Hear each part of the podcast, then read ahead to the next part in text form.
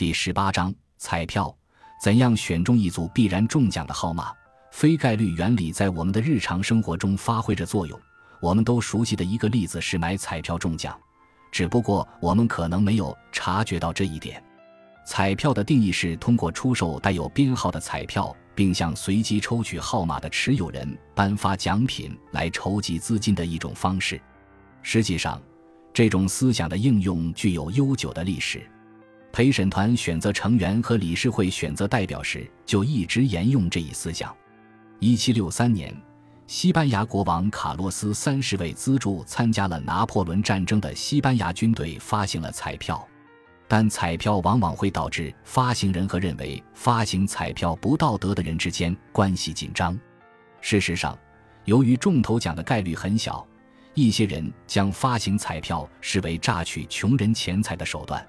就现代彩票来看，每张彩票上都显示有一组数字，他们是从一大组数字中选出的。例如，英国国家彩票显示的是从1到49中选取的6个数字，芬兰乐透彩票是从39个数字中选取7个，宾夕法尼亚州现金五彩票是从43个数字中选取5个，佛罗里达州新幻想五彩票是从36个数字中选取5个，等等。有时为了方便起见，这种彩票被称为 ARS 彩票，即每张彩票上显示的2个数字都是从 ARS 个数字中选取出来的。任何一张彩票上显示的数字与彩票运营商随机抽取的2个数字相匹配的概率取决于 R 和 S 的值。R 和 S 的数值越大，彩票中奖的可能性越小，因为数字越大时，从 S 中选取2的组合就越多。买入一张英国国家彩票中头奖的概率是113983816，这倒是符合彩票的宣传标语，中奖者可能就是你。一些彩票的中奖机制更为复杂，购票者需要选出2组数字，例如，购买欧洲百万彩票时，你必须从前50个整数中选出5个数字，还必须从前11个整数中选出2个数字。所以它是550加211型彩票。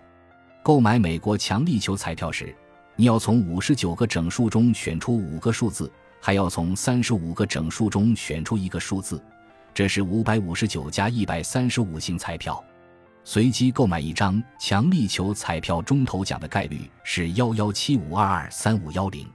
如果你买入了一张强力球彩票，也就是说你从1到59中选出了5个不同的数字，并从1到35中选出了1个数字，最后你中奖了，你可能会觉得自己非常幸运。也许你基于某种理由选出了数字，比如说你的生日，你可能因此倾向于运用第2章介绍的原理进行解释，或者你以快选的方式选定了数字，你觉得自己能中大奖纯属巧合。从另一个角度看，如果有175223510人都各自购买了一张号码不同的彩票，那么我们可以保证必定有人会中头奖，因为这种彩票的数字只有175223510种组合，每一种组合的彩票都被人买下来了。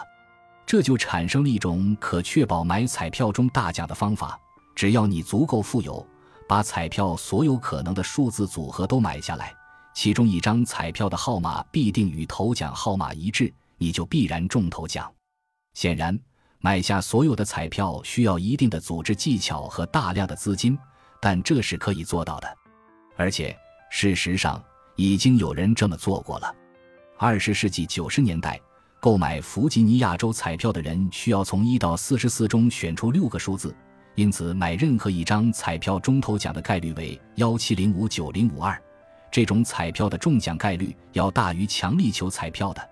这意味着你只需要投入大约700万美元就可以买下不同数字组合的所有彩票，就可以确保中头奖。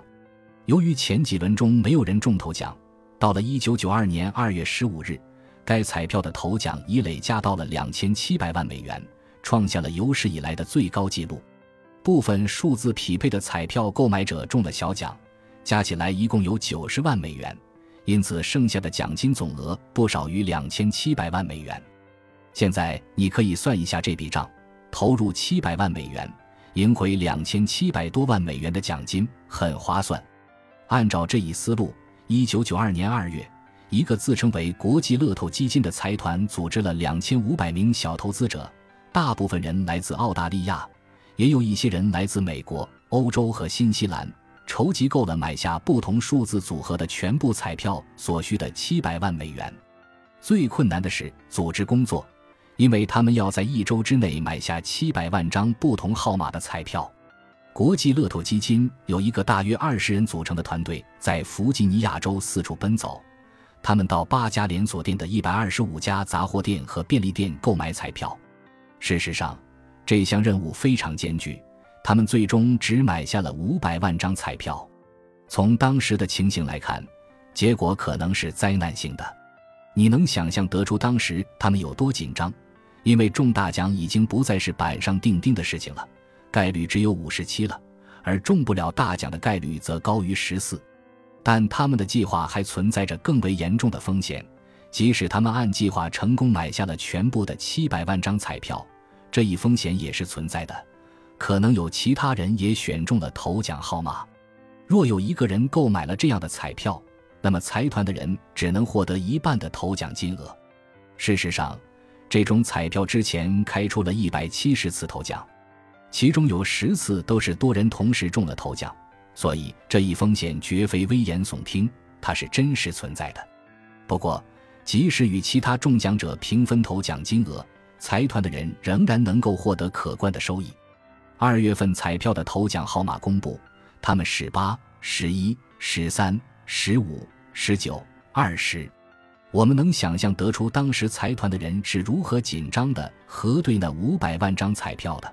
最后他们真的找到了中头奖的彩票。不幸的是，轻松的感觉没有维持多久，问题又出现了。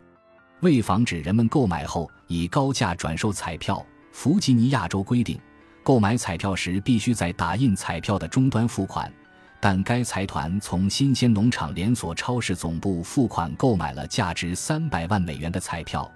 之后在终端站点打印出了这些彩票。该财团承认这一事实，但他们辩称，他们也直接从发行中奖彩票的切萨皮克商店以现款购买了彩票，而且无法确认中奖的彩票是从哪家店里购买的。最终，彩票运营商意识到举证困难，细究起来会导致旷日持久的诉讼，而且还不一定能打赢官司，因此他们最终同意向财团支付奖金。感谢您的收听，喜欢别忘了订阅加关注，主页有更多精彩内容。